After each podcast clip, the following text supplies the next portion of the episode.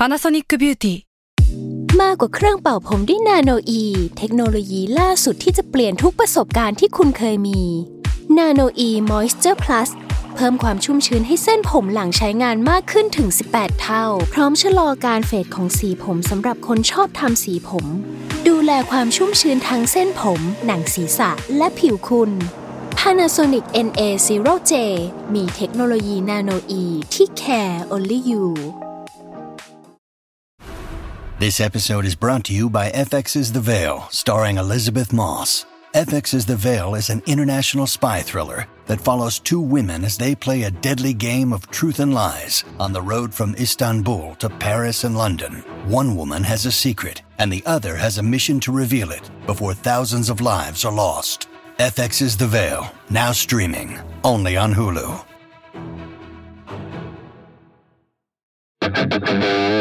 S a l m o n PODCAST มัน สด อร่อย ทฤษฎีสมคบคิดเรื่องลึกลับ สัตว์ประหลาดฆาตกรรม ความลี้ลับที่หาสาเหตุไม่ได้ เรื่องเล่าจากเคสจริงที่น่ากลัวกว่า fiction สวัสดีครับ ผมยศมันประพงศ์ผมธัญวัฒน์อิพภูดม นี่คือรายการ Untitled Case สวัสดีครับ ยินดีต้อนรับเข้าสู่รายการ Untitled Case ตอนที่ 170ครับผม อืม อันนี้คือตอนสุดท้ายมของปีอ่าประมาณนั้นแหละใช่ปะเออแล้วแต่ยศเลย มันลงวันไหนวะ ก็แล้วแต่ยศอยากให้มันลงอะเสาร์นี้จะเสาร์นี้เสาร์หน้าจะเมื่อไหร่ก็ได้ แล้วแต่ยศเลย เสาร์นี้เลยเหรอ ก็ทำไมทำไมทำไมอืมโอเค ไม่มีอะไรคุณผู้ชมทั้งหมดแล้วเนี่ยเริ่มต้นรายการมาด้วยความสับสนโนละหมานเออแบบนี้เฮ้ยปีหน้า EP แรกของปีหน้าพี่ธานเป็นคนเปิดรายการเอาปะสัญญากับทุกเอาคนไม่เอาอะไม่เอาไม่สนุกไม่ชอบ เหนื่อยชิบหายเหมือนเลี้ยงลูกเลยเหมือนเลี้ยงลูกเลย คุณต้องการอะไรจากผม ไม่ผมอยากให้มันเป็น EP ปิดปีที่มันแบบดูแล้ว fulfill อะดูแล้วคนรู้สึกว่าอะสวัสดีครับ วันนี้เรามาพูดกันถึงธีมคริสต์มาสครับ ไม่ใช่นิวเยียแค่นี้แหละผมทำได้แค่นี้แหละ เอ้าธีมก็ผิดพี่ยังไม่ยอมแก้อีก่ะไม่ไม่แก้สมมติว่าแก้เป็นนิวเยียไม่แก้ก็ธีมปีใหม่คริสต์มาสอ่าอ่าอ่าครับเออเฮียอะไรกูเอาละแค่นี้แค่นี้กูเอาละ อะ นี่ปีใหม่แล้วคุณจะอวยพรอะไรผู้ชมหรือเปล่า ก็ก่อนเข้ารายการก่อนอื่นที่จะเข้าไปสู่เนื้อหาที่น่าหดหูเนี่ย เราก็มาอวยพรกันก่อน ว่าแบบว่าขอให้ทุกคนมีปีที่ดีฮะขอให้ปีหน้าของทุกคนเป็นปีที่ดี แล้วก็มีความสุขกับการใช้ชีวิตครับลองลองตั้งเป้าหมายแบบ resolution แบบไม่ต้องกดดันตัวเองมากเกินไปอ่าแล้วก็ใช้ชีวิตแบบที่มีความสุข อันนี้พูดแบบรายการไลฟ์ไ i ซิสเลยนะเฮ้ยของ matter ครับเออเพราะชีวิตไม่ต้องเศร้าคนเดียว เออเออคุณใบเตยและคุณมะเฟืองครับผมครับอะประมาณนี้ครับอะแต่ก่อนจะมาเข้าเรื่องของรายการในวันนี้พี่ทัน อย่างที่น่าจะได้เห็นกันไปแล้วใน Untitled Case ตอน169 เนาะเราก็ได้นำเคสที่ได้แรงบันดาลใจจาก concept ของซีรีส์ Connect ที่ตอนนี้ stream บน Disney Plus Hotstar มาเล่ากัน ก็อยากที่จะเชิญชวนชาว UC ที่ฟังตอนนี้อยู่ หรือว่าแบบได้ยินมาเนี่ยก็ไปดูกันนะครับ ซีรีส์เนี้ยเล่าเรื่องของชายคนหนึ่งที่มีพลังกลายพันธุ์ที่เรียกว่า Connect คือเขาเนี่ยมีความสามารถในการรักษาตัวเองได้ หรือพูดง่ายๆคือแบบสามารถเชื่อมต่อร่างกายที่ขาดไปแล้วเนี่ยให้มันกลับมาได้ ซึ่งปรากฏว่าวันหนึ่งเนี่ยเขาก็ถูกจับไปโดยแก๊งค้าอวัยวะ แล้วก็พบว่าลูกตาข้างขวาของเขาหายไป แต่ว่ากลายเป็นว่าลูกตาของเขาเนี่ยมันไปเชื่อมต่อเข้ากับคนคนหนึ่งที่เหมือนได้อวัยวะเขาไปปลูกถ่าย ซึ่งคนนั้นเนี่ยดันเป็นฆาตกรต่อเนื่องเว้ยอะแค่นี้ก็สนุกแล้ว ก็สามารถไปรับชมกันได้นะครับ stream แล้ววันนี้บน Disney Plus Hotstar ครับผม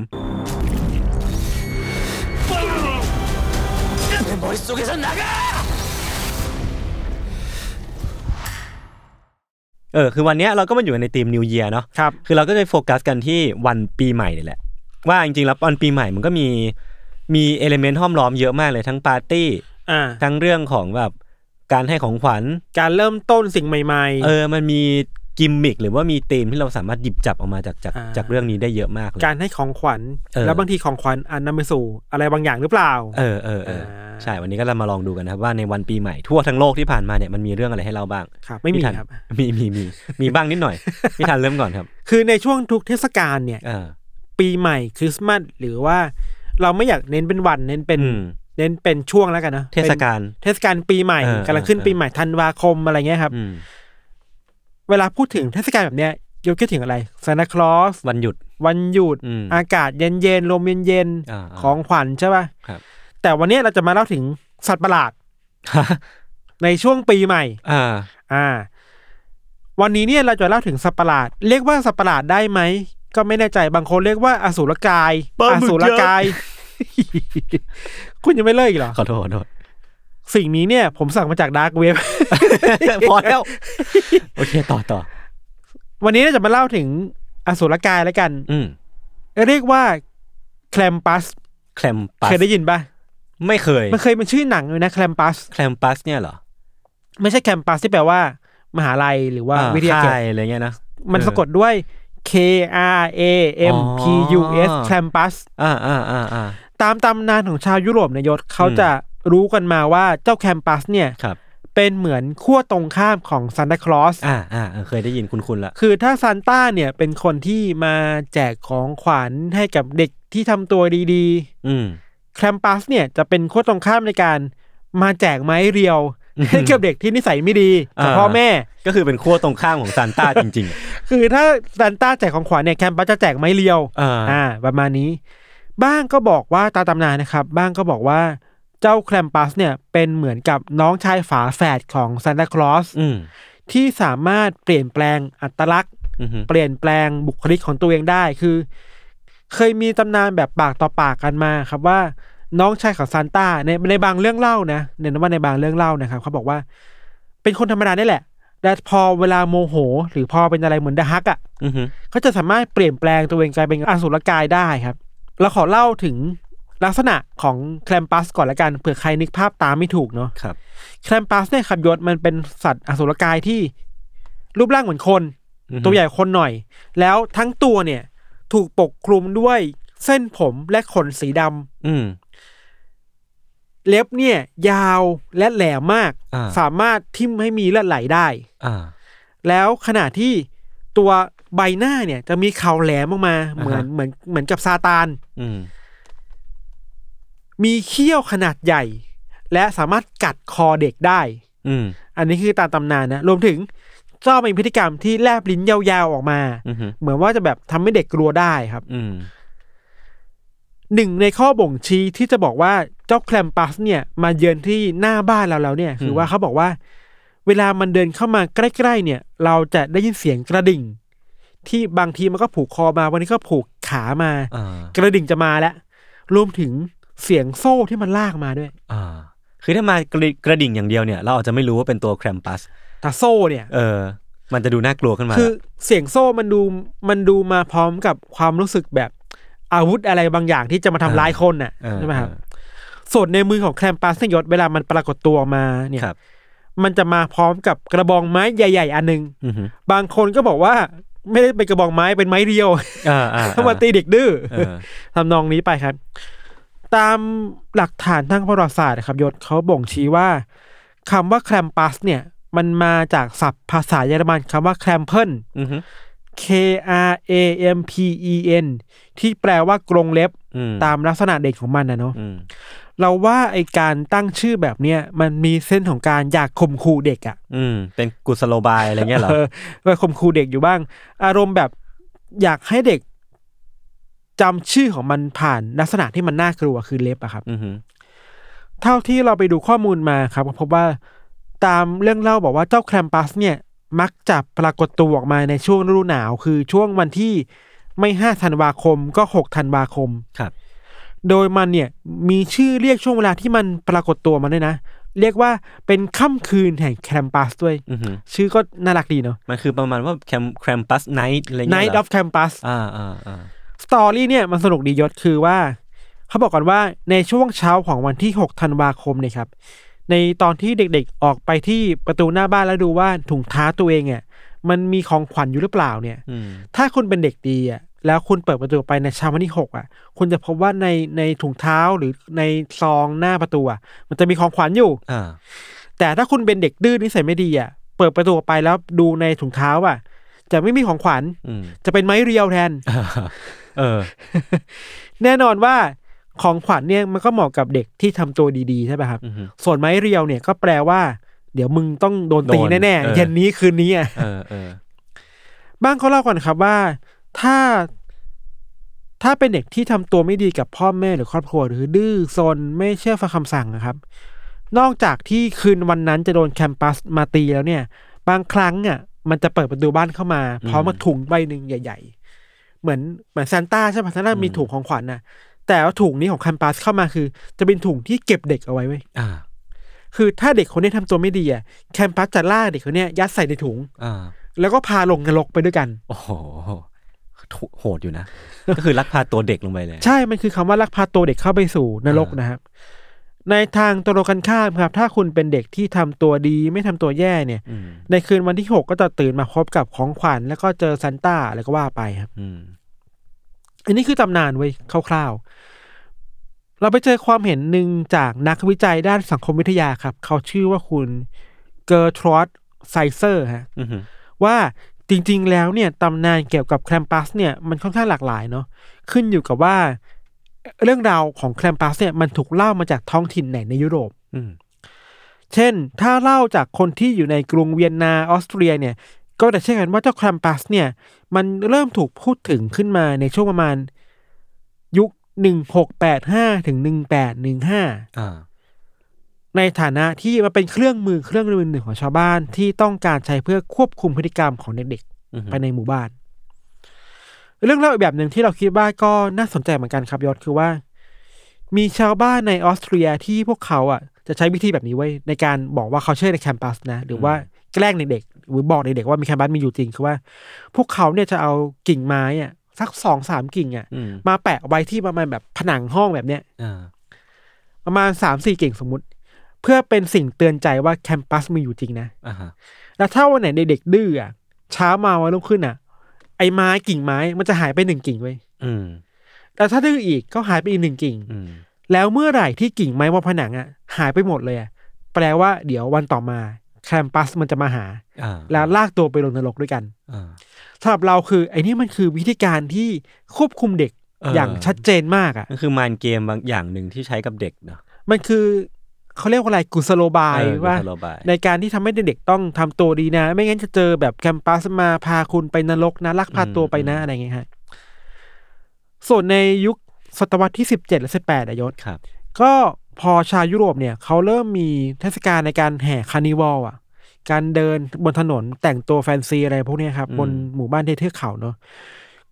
เขาก็เชื่อกันว่ามันคือช่วงเวลาที่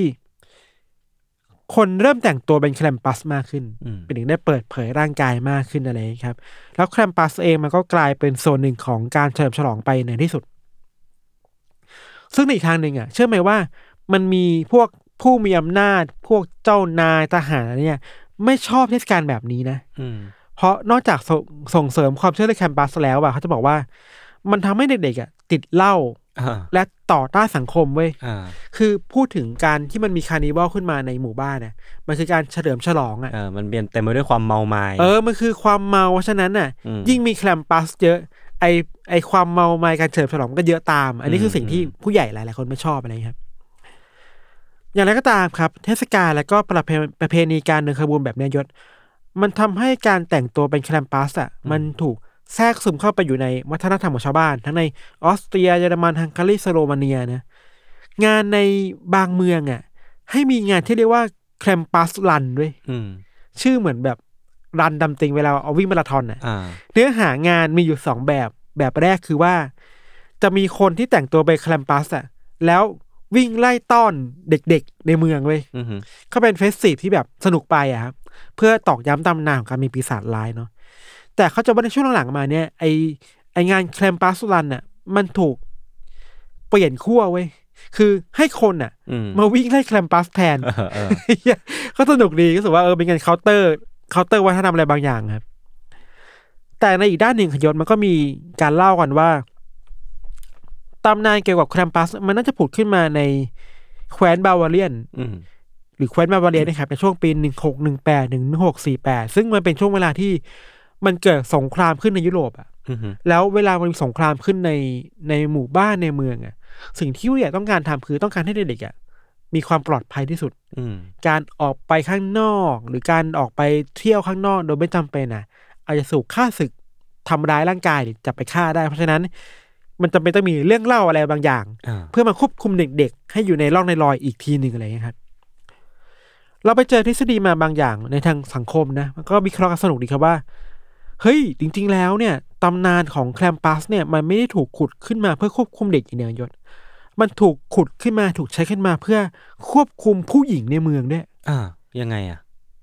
คือการจะมีการแต่งตัวเป็นแครมปัสได้อะอ่า มันต้องมีการถักไหมพรม อือฮึถักชุด และนี่แหละ มันคือวิธีการอ้อมๆที่ต้องการทำให้ผู้หญิงอะได้เรียนรู้ทักษะการถักไหมพรมอยู่กับบ้าน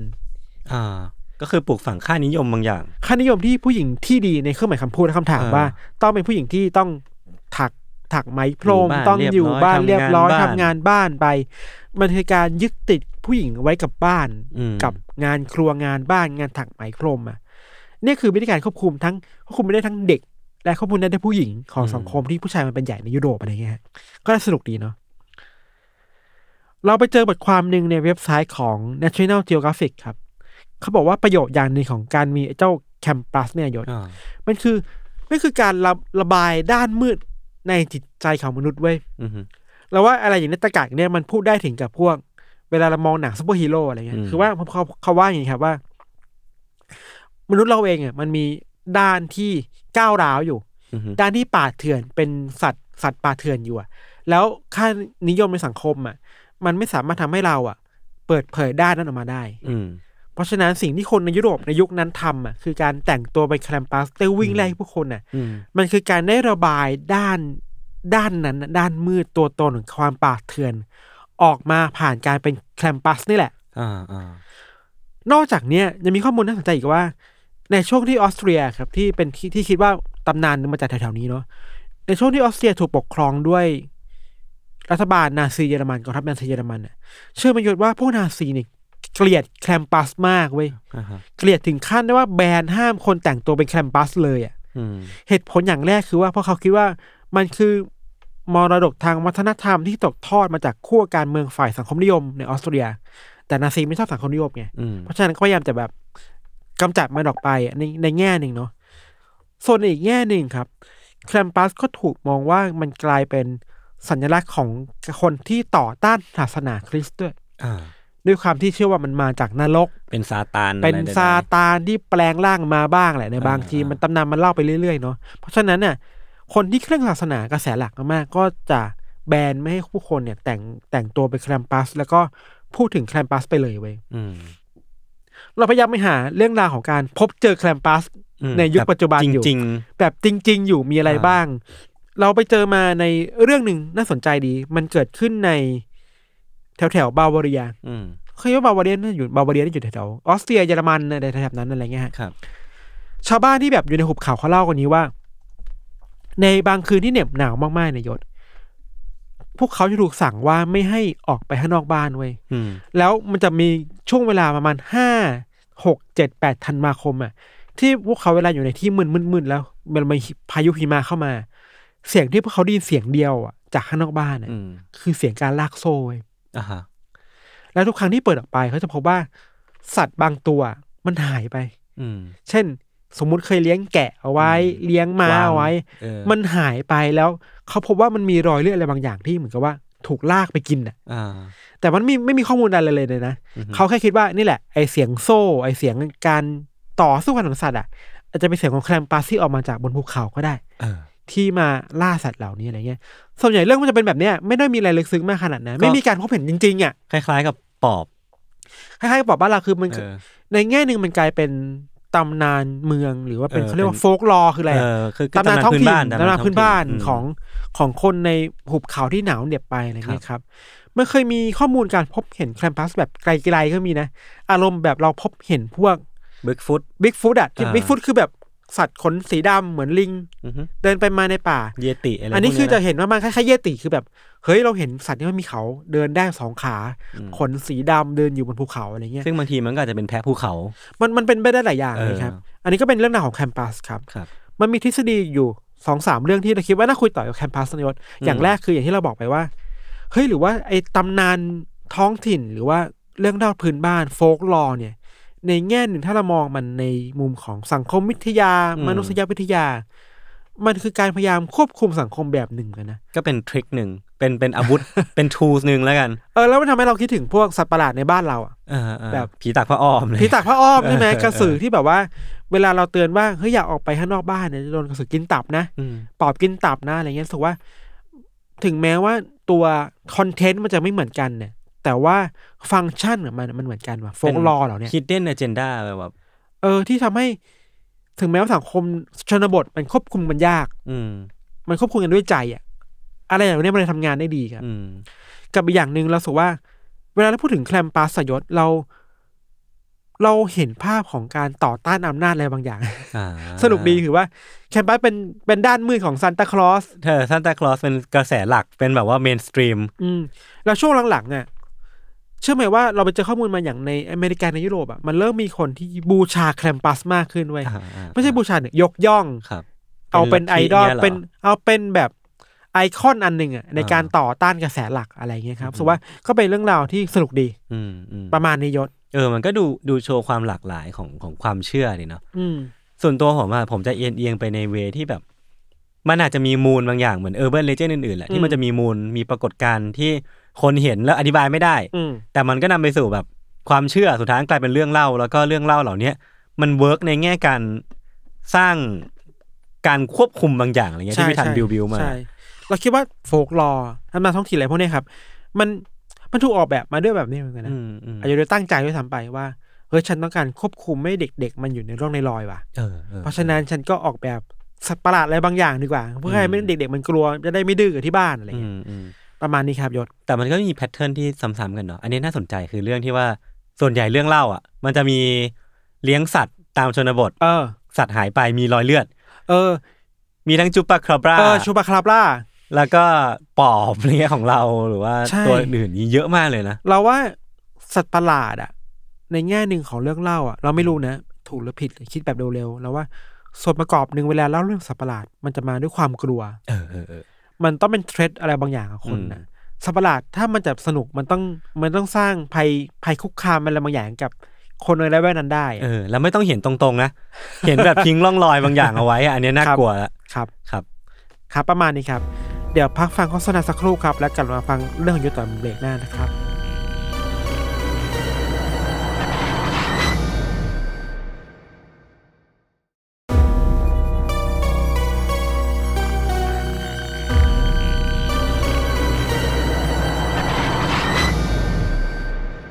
กลับมาอยู่ในเบรกที่สองของรายการ Untitled Case episode ที่หนึ่งร้อยเจ็ดสิบครับผผมมคาดหวังเรื่องของคุณนั้นต้องน่ากลัวมากๆเพราะผมไม่เลยมาแนวสัตว์ประหลาดแหละคือผมก็คาดหวังเรื่องเรื่องพี่จะน่ากลัวเว้ย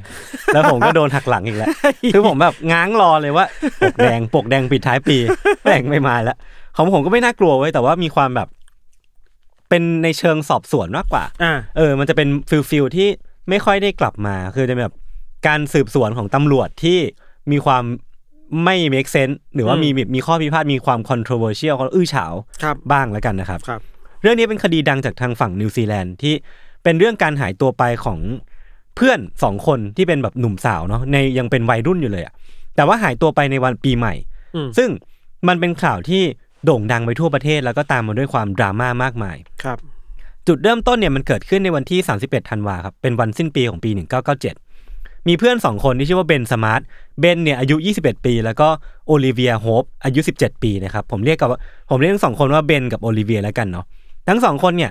เขาก็ได้ไปปาร์ตี้ฉลองปีใหม่ที่สถานที่แห่งหนึ่งเหมือนมันเป็นเป็นแบบ lodge เขาเรียกว่าเป็นแบบบ้านพักเล็ก ๆ หรือว่าเป็นอะไรพวกเนี้ยเป็นสถานที่ที่ไม่ได้ใหญ่มากเนาะมันอยู่มันตั้งอยู่ในอ่าว Marlborough ซึ่งมันเป็นสถานที่ท่องเที่ยวชื่อดังของนิวซีแลนด์นะครับอืมวันนั้นน่ะที่ปาร์ตี้วิทันมันมีคนที่ไปจอยในปาร์ตี้เนี้ย มากกว่า 1,500 คน อืม อาจจะมากกว่านั้นหรือว่าจะน้อยกว่านี้เนาะคือมันเป็นปาร์ตี้ที่สนุกสนานนะทุกคนก็มา enjoy ในวันสิ้นปีกัน อย่างที่เราน่าจะคุ้นเคยบรรยากาศกันเป็นอย่างดี แล้วก็นับถอยหลังสู่ปีที่ 1998ไปพร้อมๆกัน จนเวลาเนี่ยมันก็ดำเนินผ่านไปเลยเที่ยงคืนปุ๊บไฮไลท์หรือว่าจุด peak ของช่วงปาร์ตี้มันก็ค่อยๆซาลงเนาะแล้วเวลาก็ดำเนินไปจนถึงช่วงประมาณตีสามตีสี่โอลิเวียกับเบนเนี่ยก็เริ่มที่จะคิดว่าแบบเออน่าจะกลับไปนอนแล้วมันไม่ได้มีอะไรมากกว่านี้นะเนาะ คือต้องบอกก่อนว่าบริเวณที่เขาพวกเขาไปปาร์ตี้กันเนี่ยมันเหมือนเป็นมันเป็นหน้าอ่าวที่ต้องนั่งเรือเข้าไป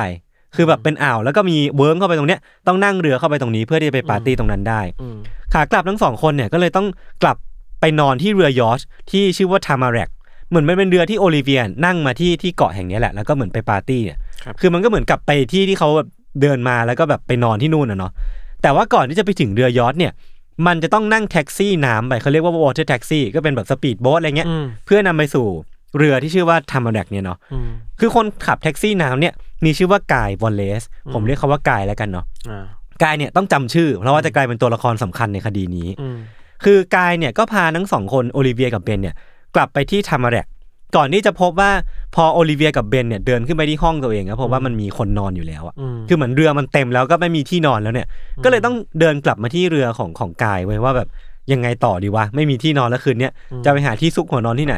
เหมือนแบบกำลังแบบไม่มีที่ไปแล้วก็แบบนั่งกำลังกำลังนั่งคิดหาหนทางกันอยู่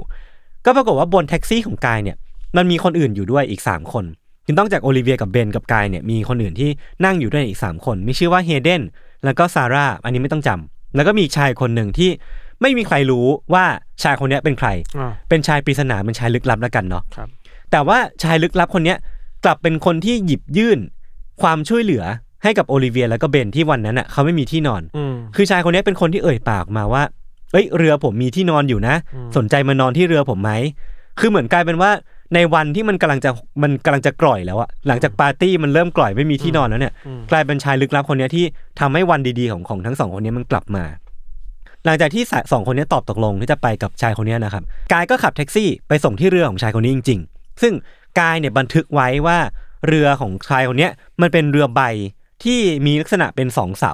อันนี้จำไว้เนาะ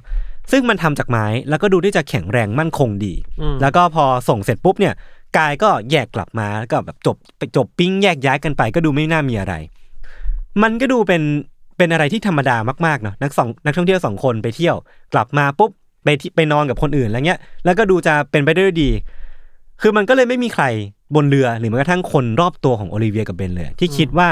วันนั้นน่ะ มันจะเป็นครั้งสุดท้ายที่มีมนุษย์เห็นทั้งสองคนอยู่บนโลกนี้อืมเพราะว่าหลังจากนั้นจนถึงวันเนี้ยวันเนี้ยจริงๆอะไม่มีใครพบเห็น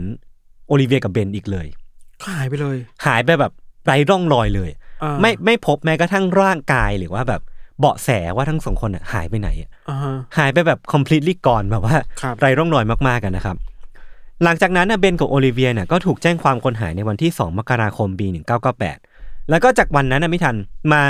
ใช้เวลาใช้ระยะเวลาไม่นานแบบสองสามวันเท่านั้นเองอะคดีที่ตำรวจอะเคยมองว่าเป็นคดีคนหายธรรมดา เพราะว่าอาจจะเป็นนักท่องเที่ยวเมาแล้วหายตัวไปเนาะจู่ๆมันก็เริ่มแบบส่อแววมีพิรุษแล้วก็น่าสงสัยมากขึ้น เพราะว่าทั้งสองคนน่ะเป็นคนที่ไม่ได้มีนิสัยว่าน่าจะหายตัวไปหรือว่ามีความสัมมาเลเทเมา ดูเป็นคนปกติทั่วไปมากๆเพราะฉะนั้นการหายตัวไปแบบเนี้ยมันก็อาจจะเป็น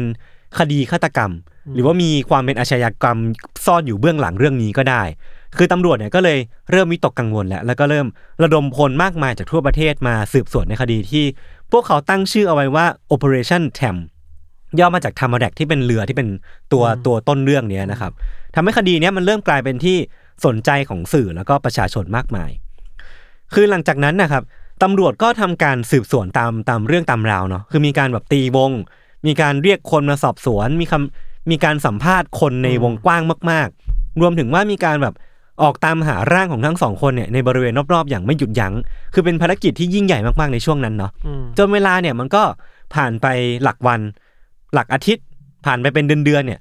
มันก็ยังไม่มีอะไรคืบหน้าเว้ยคือไม่เจออะไรเลยสัมภาษณ์คนนู้นคนนี้ก็แทบจะไม่เจอเบาะแสอะไรเลย แล้วก็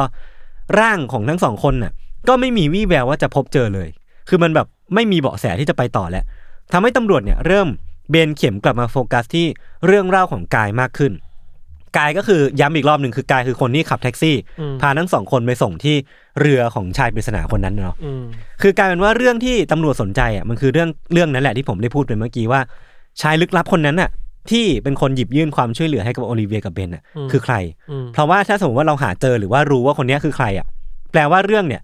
มันอาจจะไปจบลงนั้นก็ได้นะก็จะรู้ว่าหายไปไหน เออเพราะว่าชายคนเนี้ยอาจจะเป็นคนร้าย หรือจะเป็นคนที่หรือเป็นคนสุดท้ายที่เห็น ถูกต้องมันน่าจะแบบนำไปสู่เรื่องราวที่ที่มันเฉลยมากกว่านี้เนาะครับก็เลยต้องเป็นมิชชั่นว่าจะต้องตามหาให้เจอว่าชายปรึกชายปริศนาคนเนี้ยคือใคร คือกายเนี่ยก็อธิบายรูปพรรณสันฐานของชายคนเนี้ยให้กับตำรวจฟัง คือเขาบอกว่าชายคนเนี้ยเป็นคนเซอร์เซอร์มีหนวดเคราที่ไม่โกนไม่เรียบร้อยอะเหมือนเป็นคนที่แบบปล่อยเนื้อปล่อยตัว แล้วก็เป็นคนที่แบบ ไม่ได้ดูแลตัวเองมากนัก แล้วก็มีผมยาวปานกลาง แล้วก็ผมเนี่ยหยิกแบบหยักศกอะไรเงี้ยครับอืมซึ่งตำรวจเนี่ยก็ไปสเก็ตภาพออกมาตามที่กายเล่าให้ฟัง แล้วก็เริ่ม scope ลงไปเรื่อยๆ ว่าในปาร์ตี้แห่งนั้นในวันปีใหม่ที่เกาะเอาอ่าวมาร์ลโบโรเนี่ย มันมีใครอยู่แถวนั้นบ้างที่พอจะมีรูปร่างคล้าย ๆ กับสิ่งที่กายอธิบายออกมาอืมปรากฏว่าพอสโคบลงไปเรื่อยๆ เนี่ย ก็เหลือผู้ต้องสงสัยที่น้อยลงเรื่อยๆ น้อยลงเรื่อยๆ จนตำรวจเนี่ยเหลือแค่คนเดียวแหละ ที่กลายเป็นผู้ต้องสงสัยหลักในคดีนี้อืมชายคนเนี้ยมีชื่อว่าสกอตต์วัตสันครับสกอตเนี่ยสาเหตุที่ตำรวจสนใจในตัวเขาเนี่ยนอกจากเรื่องของรูปลักษณ์ภายนอกเนาะคือสกอตเนี่ยมีประวัติโชคโชนพอตัวอืมคือเขาเนี่ยตั้งแต่เด็กแล้วตั้งแต่ยังเป็นวัยรุ่นอยู่เนี่ย มีคดีติดตัวกว่า 48 คดีไอ้เชี่ยคือเป็นเยอะคนเหแบมืบอนไหนกักันนเนี่ยเนี่ยเออแล้วก็แบบว่ามีคดีตั้งแต่ลักขโมยอ่ามีการทำร้ายร่างกาย มีการเรื่องของสารเสพติด เช่นกัญชาอะไรพวกเนี้ยแล้วก็อื่นๆอีกเยอะแยะมากมาย แต่ทั้งหมดเนี่ย มันคือวีรกรรมในช่วงวัยรุ่นไว้ยพี่ทัน อืม แต่ถ้าสมมติว่าเรามาดูเรคคอร์ดในในช่วงระยะเวลาอันใกล้เนี่ย นับถอยหลังไป 8 ปีจากปัจจุบันเนี่ย อืม คือสกอตแทบจะไม่ได้ทำผิดอะไรเลยเว้ยอืม ทำผิดแค่ครั้งเดียวเองมั้งนั่นนั่นแปลว่าเขาอะ อาจจะเป็นคนที่เป็นเคยคนคนเคยเลวอะ ปรับปรุงตัวแล้ว เออกลับตัวกลับใจแล้วอ่า เป็นคนดีต่อสังคมแล้วอ่าเอออาจจะเป็นไปได้เนาะแต่จริงๆแล้วเนี่ย มันก็มีความไม่ make sense หลายอย่างเว้ยว่า ชายลึกลับคนเนี้ยที่ตำรวจกำลังตามหาอยู่เนี่ยอืมมันจะเป็นสกอตจริง ๆ หรือเปล่ามคือเดี๋ยวผมจะค่อยๆเล่าให้ฟังนะว่ามันมีอะไรบ้าง อันอันที่หนึ่งคือว่าวันนั้นนะไม่ทัน แม้ว่าสกอตอะจะไปอยู่ในสถานที่ที่เดียวกับโอลิเวียกับเบนจริง ๆ นะเพราะว่าเขาก็ยืนยันว่าเขาไปที่นั่นจริง ๆ แต่ว่าจากภาพถ่ายของเขาอะในเรืออีกแห่งหนึ่งที่เขาไปปาร์ตี้ต่อในวันนั้นอะ ปรากฏว่าสกอตในวันนั้นพี่ทัน ไม่ได้อยู่ในสภาพแบบเซอร์ไม่ได้อยู่ในผมเผ้าสักหยักศกหรือว่าลุงลังอะอืมเขาอยู่ในผมสั้น หน้าตาแบบเรียบเนียนสะอาดอ้านมากดูเหมือนไม่ได้ผ่านอะไรที่ๆ เออ มีปัญหาย่ำแย่อะไรมาก่อน ใช่คือมันมันมันขัดกับภาพที่กายอธิบายว่าชายลึกลับคนเนี้ยเป็นคนที่หนวดเคราไม่โกน ผมหยิกอะไรพูดที่เงี้แบยบคือดูเป็นคนร้ายแหละ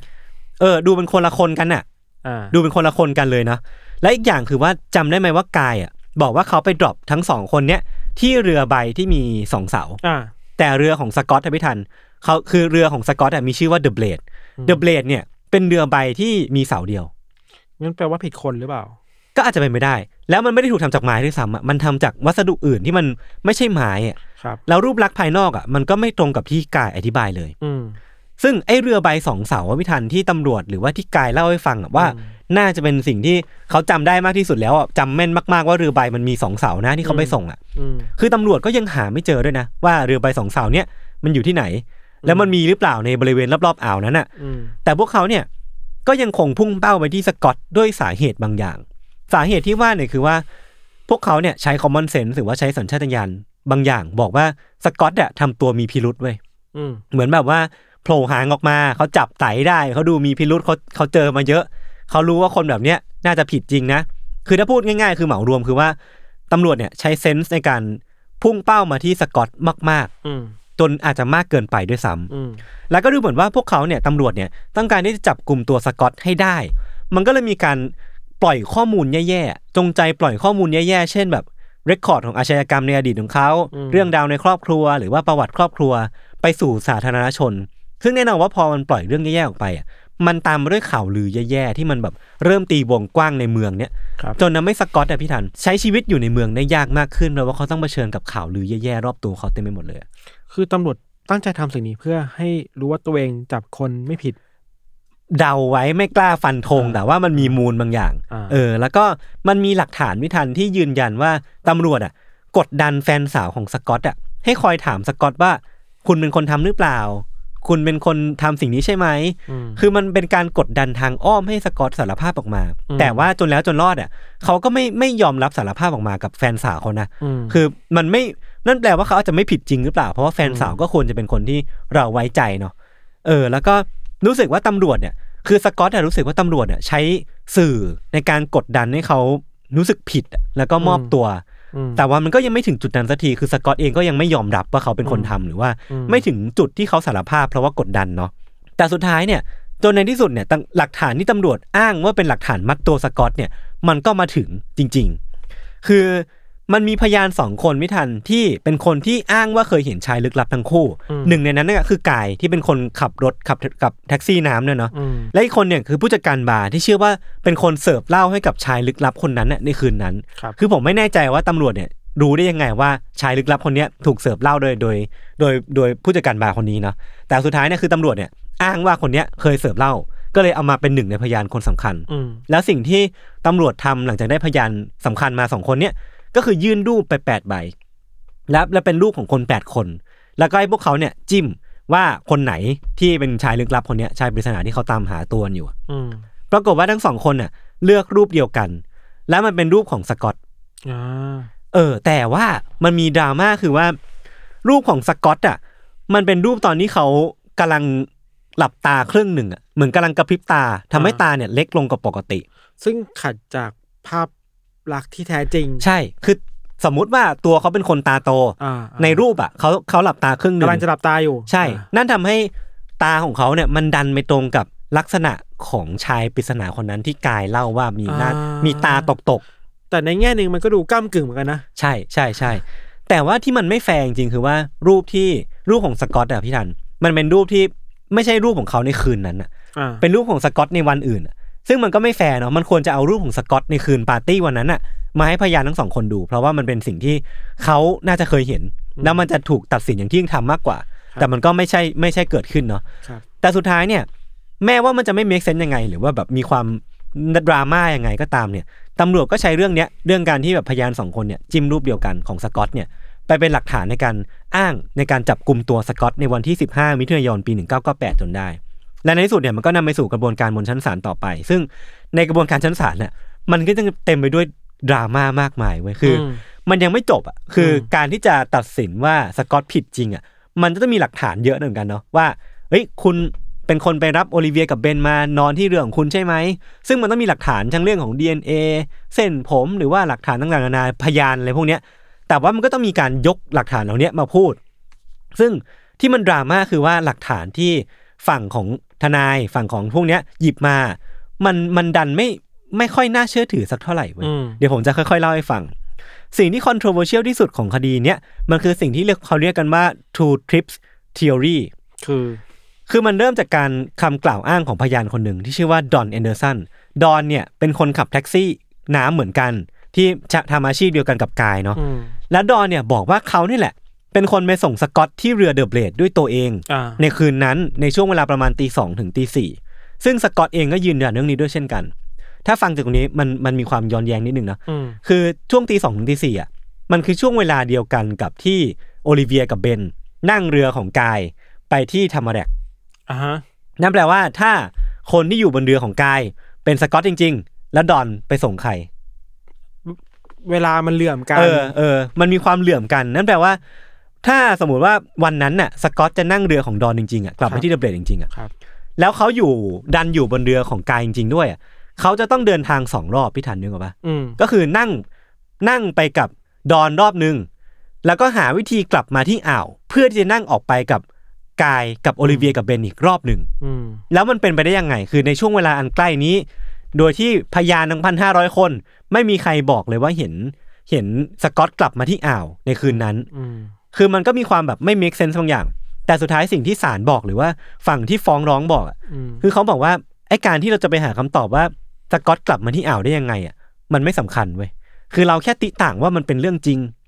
แล้วเราก็ติต่างว่าสกอตกลับมาที่อ่าวจริง แล้วก็นั่งเรือกลับไปกับโอลิเวียกับเบนจริงๆเนี่ยมันก็เป็นไม่ได้ไม่ใช่หรอแล้วเราก็ดูแค่นั้นไม่ได้หรออะไรเงี้ยซึ่งจริง ๆ แล้วมันไม่ได้เว้ยมันไม่ควรจะดูมองข้ามรายละเอียดเล็กๆน้อยๆที่ทำให้คนคนหนึ่งกลายเป็นผู้บริสุทธิ์ได้อืมนึกออกไหมเออมันก็ไม่ make sense บางอย่างเนี่ยคือสิ่งที่เขาเรียกเขาเรียกว่า two trips theory เนาะครับ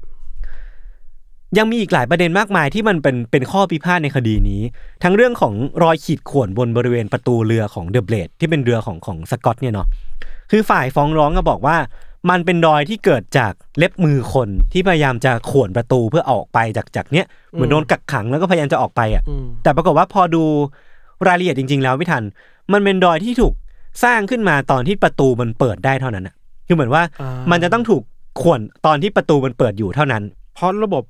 กลไกอะไรเออมันหรมันมีความแบบ รายละเอียดมันบอกมาอย่างนั้นนะเนาะอ่าซึ่งนั่นก็แปลว่าถ้ารอยนี้มันเกิดขึ้นจริงอะประตูมันเปิดอยู่มันก็ไม่ใช่ไม่ใช่ตามที่ฝั่งฟ้องร้องกล่าวอ้างหรือเปล่านะเออแล้วแล้วสกอตเองก็บอกว่ารอยเนี้ยมันเกิดจากหลานๆของเขามาเล่นที่เรือาคือมันก็ไม่ได้มีอะไรไปมากกว่านั้นเลย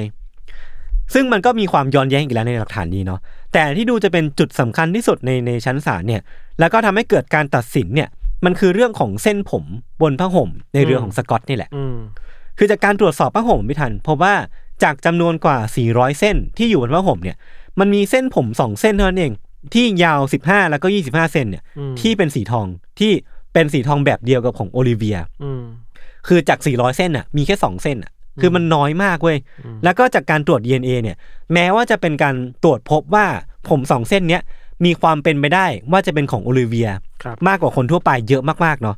แต่ส่วนตัวผมอะก็ยังคงติดเรื่องของจำนวนอยู่ว่าอืมถ้าไปนอนจริง ๆ อะ ผมมันไม่น่าร่วงแค่สองเส้นอะอืมสองเส้นจาก400มันเป็นจำนวนที่น้อยจนเกินไปอืมแล้วเท่าที่ไปอ่านมาเนี่ยเขาก็บอกว่าในวันนั้นนะพี่ทัน นักวิทยาศาสตร์ที่รับผิดชอบในการตรวจสอบเส้นผมอะเขาก็ตรวจสอบเส้นผมของโอลิเวียในวันเดียวกันนั่นเอง แล้วใช้โต๊ะตรวจสอบเดียวกันด้วยอืมเพราะฉะนั้นมันก็อาจจะมีเป็นไปได้ที่ในการตรวจสอบผมบนบนผ้าห่มเนี่ย อาจจะมีการปะปนหรือว่าปนเปื้อนของผมของโอลิเวียที่เขาตรวจก่อนหน้านี้ก็ได้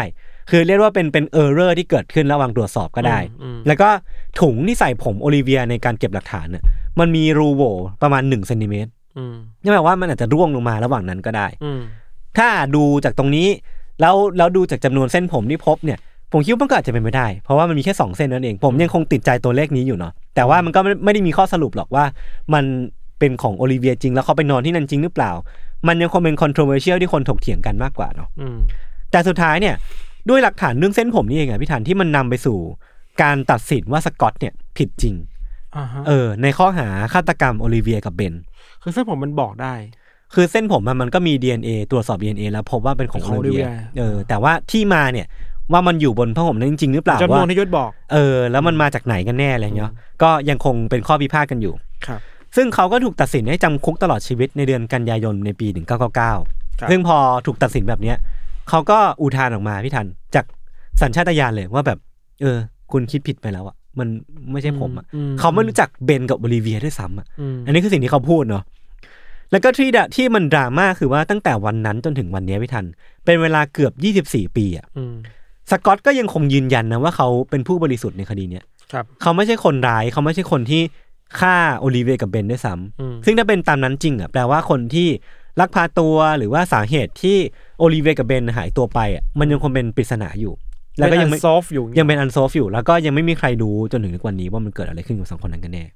ครับครับ ถ้าเราติดใจเรื่องเส้นผมแบบที่ยศเออเออพูดอะเออคือถ้า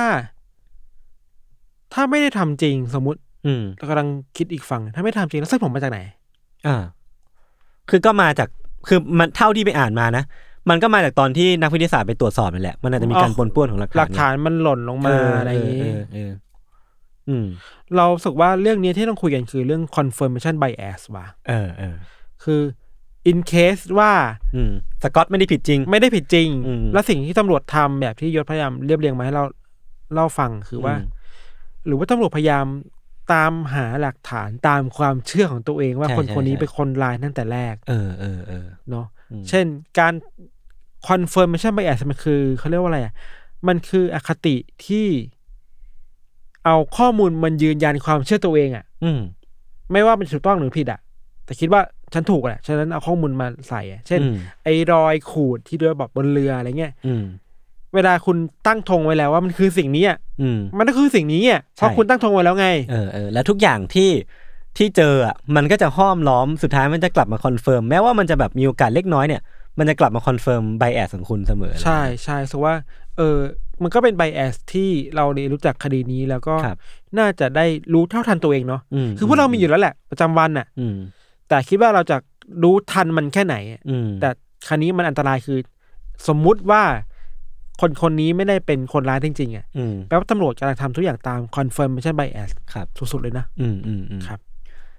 จริงๆมันมีเกรดอีกนิดหนึ่งของเรื่องนี้เนาะอืม คือสกอตเองอะเขาก็พยายามยืนยันมากๆเนาะนอกจากการที่เขาจะบอกว่าเขาไม่ใช่คนผิดอะเขายังคงยื่นอุทธรณ์เรื่อยๆ ว่า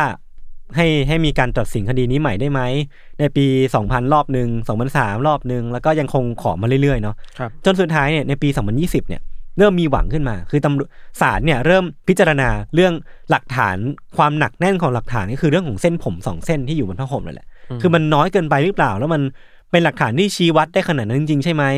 คือเริ่มมีหวังว่าจะตัดสินใหม่ แล้วก็มีประเด็นเพิ่มเติมเรื่องของภาพด้วย ที่พยานสองคนเนี่ยได้ดูภาพที่สกอตกำลังหลับตาครึ่งหนึ่งอืมอะไรเงี้ย คือพยายามรื้อกลับมาอยู่ แล้วก็ต้องรอ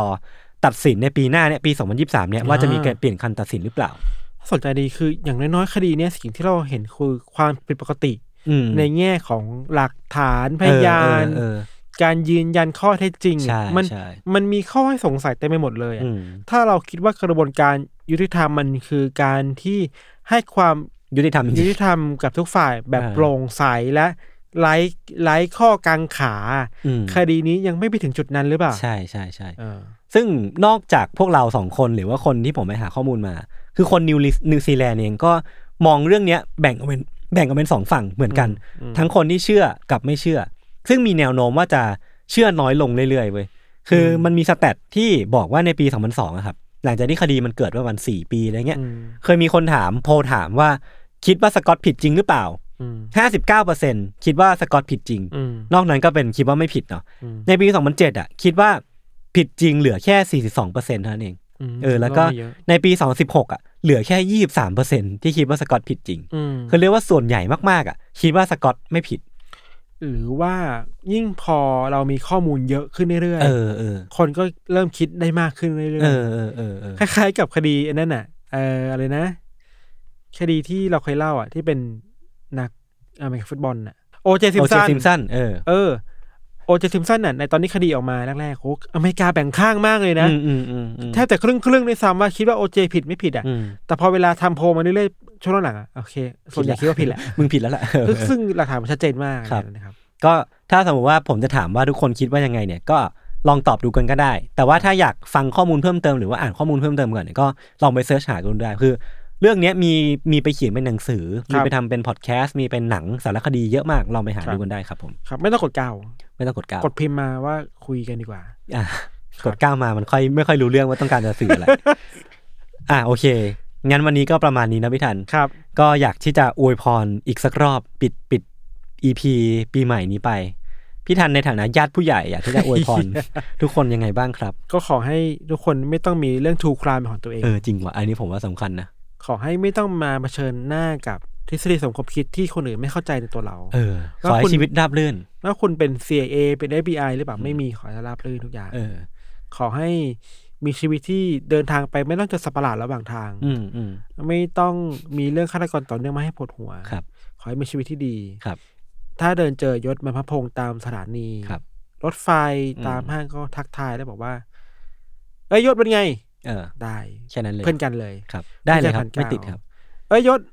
กินข้าวยังวะมอะไรเงี้ยเออลองถามได้นะก็ดีนะ ถ้าถ้าเจอยศตามสถานที่สาธารณะช่วยอืมบอกยศว่าพี่ธันรอกลับบ้านอยู่ จริงเหรอ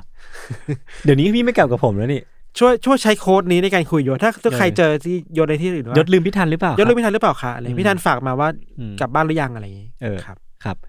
เอ้ยมันมีอันหนึ่งที่รับอัพได้ดีมากเลยคือขอขอให้ชีวิตไม่ยูซีที่ที่ผมเคยได้ยินมา แต่ขอให้ได้ CU เฮ้ย โอ้